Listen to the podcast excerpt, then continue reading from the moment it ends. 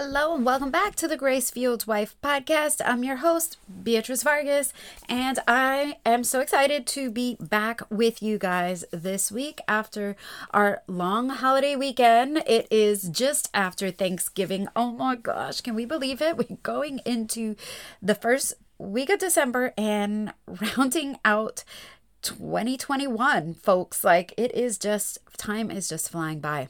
But here we are, rounding out the year with some really good stuff for you on the podcast. And I know that so many of you have been waiting for an episode on this topic, an episode that tackles certain things like when your husband says, fill in the blanks here, but he might say certain things like, that's your issue, not mine. Or, I can't control what you think, or you're being so dramatic, or I can't deal with your emotions. You're crazy right now. This must be so frustrating, right? I can only imagine how frustrating it might feel to be trying to communicate with your husband and he continues to deflect or turn the issue around from where we're trying to address it. We went through last week uh, we talked about how to get what you want without your husband getting defensive, right? And we talked about how we can alter our language to disarm him and make him less defensive. Uh, so if you haven't listened to that episode and you think that might be um, really good information for you, feel free to pause and, and listen. But I can, uh, spoiler, right? At the point of the episode where we got to this, at that point, that's where I gave pause. So we talked about all types of things that we can do to change our language, but I stopped at the point for the women whose husbands always seem to react with these like maddening statements. If your husband often responds to you with statements such as this, he's using deflection as his defense mechanism. And while deflection is a symptom of some emotional immaturity, and in some cases can be a symptom of a greater issue like narcissism, this is not intended to diagnose anyone's husband, but rather give you some tools to cope with it. So let's jump in to this week's episode and find out how we can deal. Welcome to the Grace Fueled Wife podcast. My name is Beatriz Vargas, and my mission is to improve the quality of marriages by helping us learn to be fueled with grace. Are you sitting in a marriage that feels empty? Are you struggling to reignite the passion and love you once shared with your husband? Are you at a crossroads of leaving and repair, but you're constantly reminded of your promise to God to stay true? Or maybe things haven't even gotten that bad yet. Maybe you don't argue that often, but since you barely connect anymore, you've started to give up hope of ever being happily married again. You might have contemplated or even fantasized about what it would be like to leave.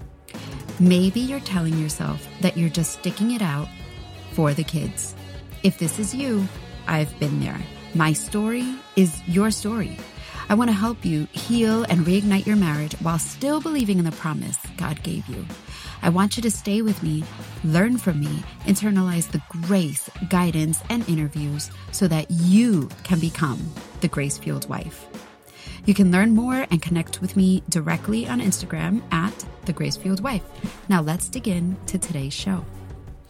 All right, so let's start with getting clear on what deflection is. So, as a verb, the word deflect means to make something deviate from its original path or to turn aside. So, in sports, we might say we're deflecting a shot, right? So, if something is coming at us or towards us or towards a thing, to deflect it would be to turn it away in another direction as a noun or when somebody is using deflection as a tool, they're turning aside blame or criticism or focus. They're trying to make that blame or criticism or focus deviate from the original path, which is them.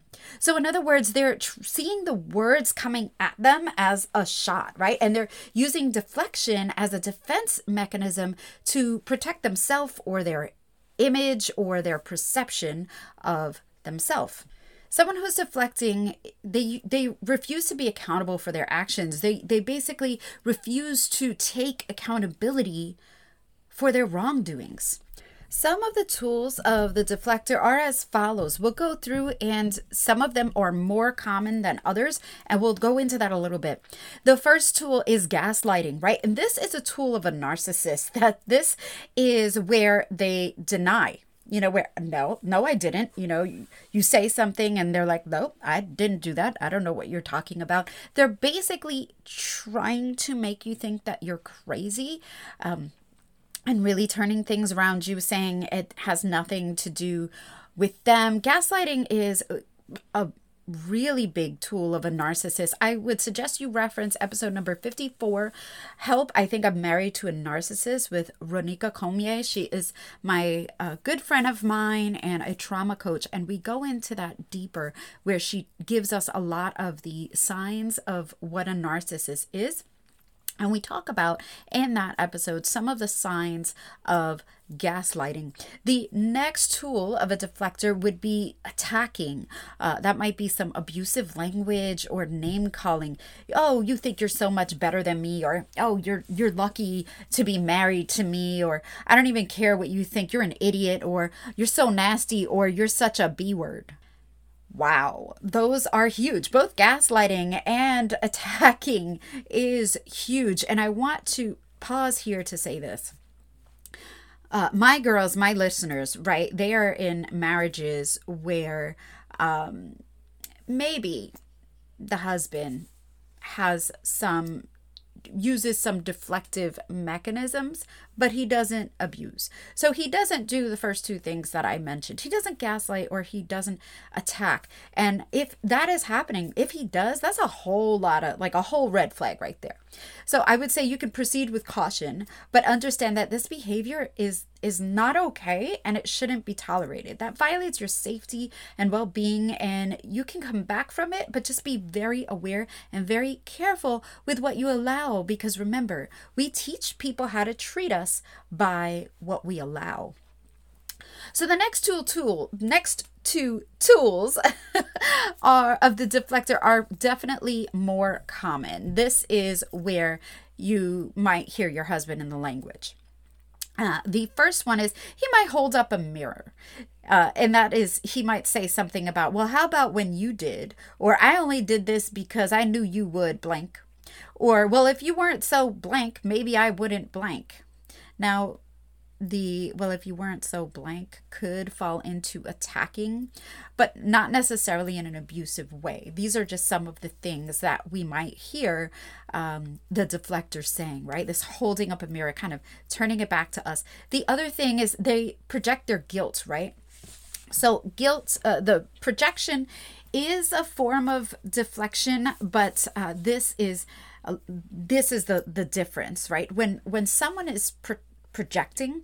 They're taking their own unwanted stuff and laying it out on someone else's shoulders. So they're taking their own he's taking his own stuff and he's basically putting it on you. He's putting a burden on you that is quite honestly not yours to carry. So there's a few things to understand about projecting. One, it's unconscious, so he doesn't necessarily realize he's doing it, or maybe he realizes he's doing it, but the um, the thing he doesn't like about himself is the unconscious things. And then the other thing is it's unwanted. So the what he doesn't like about himself or the thing that he's projecting is not something he wants. It's an unwanted trait or emotion about himself not about you. And that's what a lot of times will get us into into trouble, right? Some because when someone is projecting, it can cause us to become immediately defensive because we're like, wait a minute, this is not about me. I don't do that. You do that. So I love this uh, article uh, doc by Dr. Margaret Paul. She writes in her article, "Stop taking the bait of projection." She writes this. She says, Projections are very different than someone offering you gifts of valuable information about you. Projections are often angrily hurled back as an attack, while valuable information about you is generally offered with kindness. So we can use this in thinking about ourselves, right? For our husband, when we want to offer him some feedback, right, or some valuable information, we want to do that with kindness versus projecting. And that's how we can see the difference. And what we want from him is to understand that I mean, I'm not perfect. I know I'm not perfect. And yes, there's going to be times that uh, you might have to tell me about myself, air quotes, if you will, or, or tell me about some things that are maybe I'm not quite doing right in my life. But that should always be offered in kindness versus, like she says, the projections that are basically just kind of thrown as an attack. She goes on to say, don't take the bait. The real message behind projection, she exclaims, is I feel ashamed of myself for something I feel, want, or have done. I don't have the courage to face myself, so I'm defending against it by attacking you. Wow. i've read that I was like, "Oh my gosh, yes, that is that is so true." So, oftentimes, when we see this issue of projecting, that's really what's going on here is that the other person is ashamed of themselves, right? He's he's ashamed of something maybe he feels or does, has done or, or hasn't done even, and they don't have the courage really to talk about it with themselves. Here are some of the do's in in this situation. We do want to say this is not about me and lovingly disengage. This was the um, advice that Dr. Margaret Paul gave us in this in this article. She says, you know, say it's not about me and lovingly disengage. What she doesn't say, which I think is important, um, is to to use I statements rather than you statements. So if we just leave it about at there, right? This is not about me, and we disengage. Well, that leaves the other person to say to summarize or to assume. Oh, so you're saying, you know, if it's not about you, then it must be about me, right? So we don't want to do that. We want to use the I statements versus you statements to keep them off the defensive uh, something along the lines of i'm trying to talk about this because it's important to me that dot dot dot right? And we could see more of that in episode number 86 that's the episode i gave before where we talk about word choices and and and the why we're going to want to do that why we're going to want to use these i statements versus you statements. And we talked about our interests versus our positions. Those are some of the ways we're going to say it. But the thing we don't want to do the don't that she gives us and um, that I love here is she says, the thing to not do when you're at the other end of projection is to take the bait. If the person projecting can get you to take the bait, he or she is off the hook. As soon as you try to discuss, explain, defend, argue, teach, cry, attack back, give yourself up, project back, or any number of other ways of projecting against the projection, the person projecting can now do exactly what they want to do, which is focus on what you're doing rather than on themselves. And I love this. I wholeheartedly agree with her here. Let me just break it down a little bit more because I understand that the wording might be a little bit confusing. So, let's use my analogy of the the mirror right? So the the thing that you say you say it to them and they don't want to hear it. They are going to deflect it or or turn it back or like we're talking about here the projection they're turning it back to you so now, if they turn it back to you, try to take their projection and turn it back to them, or defend yourself against it. It's it's almost like in being in a house of mirrors. You know, you have that infinite loop, and it's just kind of going back and forth, and you can see your reflection going on forever. That's what's happening because basically, then now they're free to focus on the thing that you just did. They're free to focus on the thing that you did that confirmed what they were saying is true the the defensive behavior that you displayed. So now we're in a loop. We're basically not being any better than they did when we turn around and take the bait. So for your own sanity, in order to pick your battles and keep you from lashing out and getting defensive yourself. Oftentimes, the discussion um, might you, you're going to need to end the discussion here rather than turning or redirecting your original statements, as we've learned before. In fact, often in the heat of the argument, right here, is this is the moment where he's least likely to be open to listening anyway. Not doing this sometimes, not ending the discussion here, is the mistake so many of us make. This is the mistake I hear repeated by my clients again and again and again. When we fail to do this, when we take the bait, as Dr. Margaret puts it, is what sends us into the crazy loop or on the crazy train, like we've talked about, of constant fighting until one of us calms down enough to get over it in air quotes or make some amends or just brush it off these are the things that i talked about in an episode where um, it's a lie to say it's no big deal. These are the things that are actually a big deal that we often in the in the name of keeping the peace, we push down, we bottle up, and we stuff inside that will then turn around and cause resentment. So in this podcast, we don't just stop there, right? Because the, the goal is to not allow things to be bottled up and kept inside and for resentment to fester. The goal here is always to create or maintain intimacy in our marriages. And we understand that we can't just keep ending the discussion. We can't just keep staying shut and holding our tongue and not giving any value to our feelings. In order to help you move forward with grace, and pray that the Holy Spirit fills your mind and heart with the proper words, there are two things that are crucial to understand. Number one, we've all done it. We've all had some level of emotional immaturity in the past. Dr. Margaret tells us we might project onto others when we have judged our own feelings, actions, desires, and motivations as bad, wrong, shameful, or dangerous. We've all done it. My son, my eight year old son, does it all the time. this emotional immaturity where I'm like, you know, why did you do that? Well, she started it. Or why did you do that? Well, he hit me first. It's like that's deflection. That's emotional immaturity. Different, like I mentioned, than the gaslighting and the attacks and the abuse. Different, but we've all done it.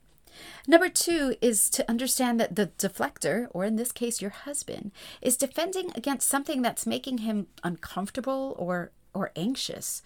So the self-reflection question I'm going to leave you with today is why would this thing that you're bringing up, why would it make him anxious? And number 2, what story might he be making up in his head?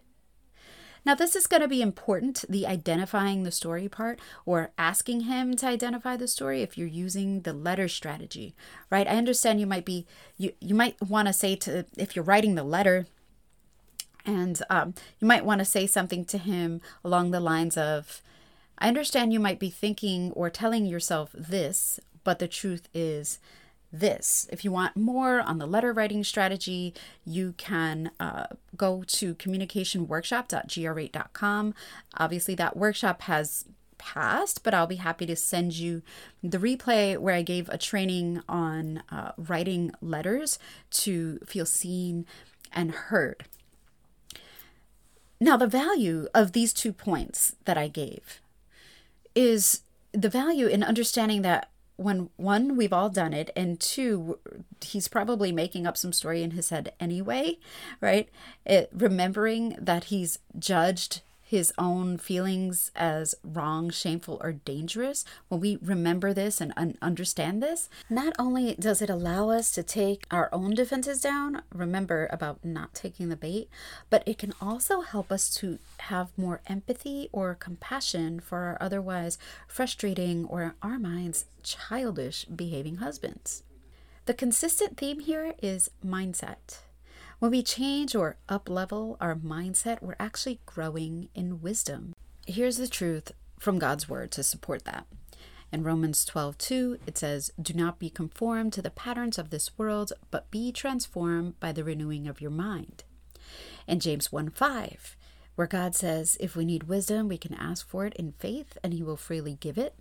It says, if any of you lacks wisdom, let him ask God, who gives to all liberally and without reproach, and it will be given to him. But let him ask in faith and with no doubting. For he who doubts is like a wave of the sea and driven and tossed by the wind.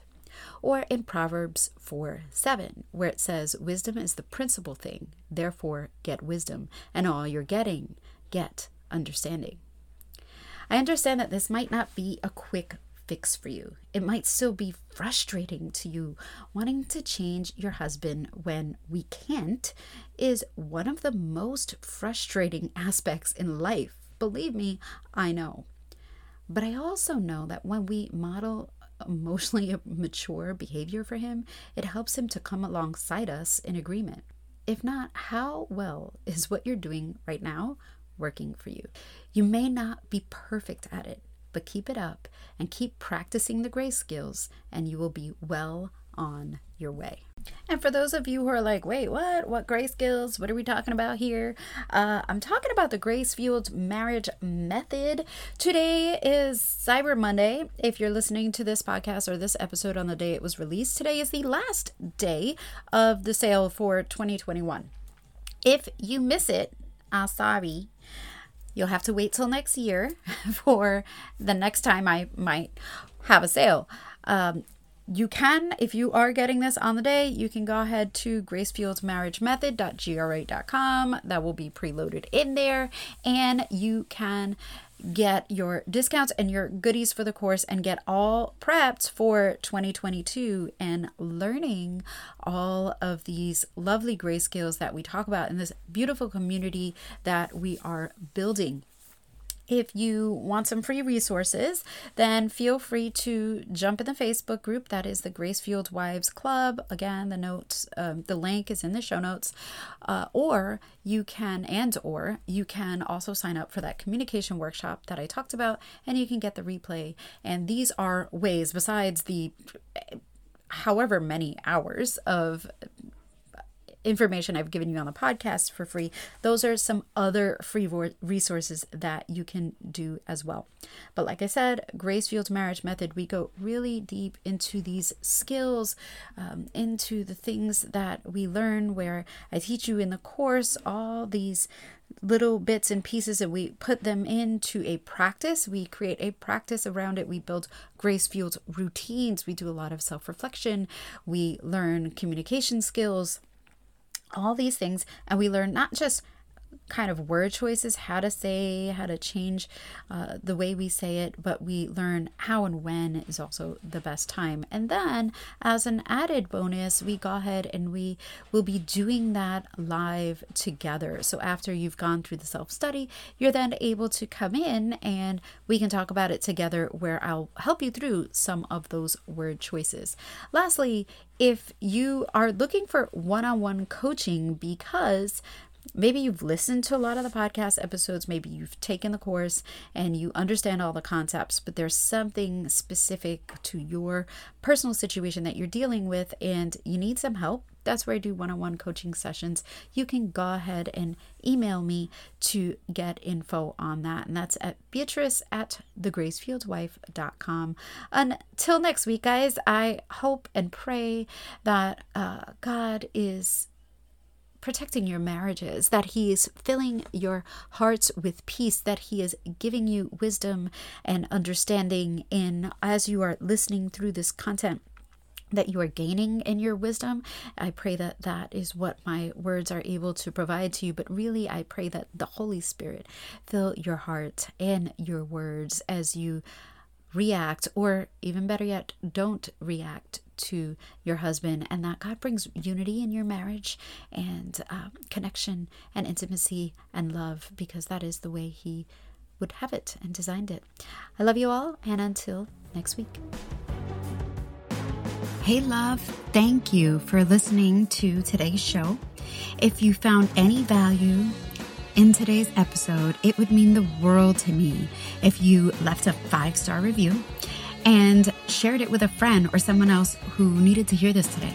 This is really the best way you can thank me. It helps me to get the word out to other women just like you. See you next week.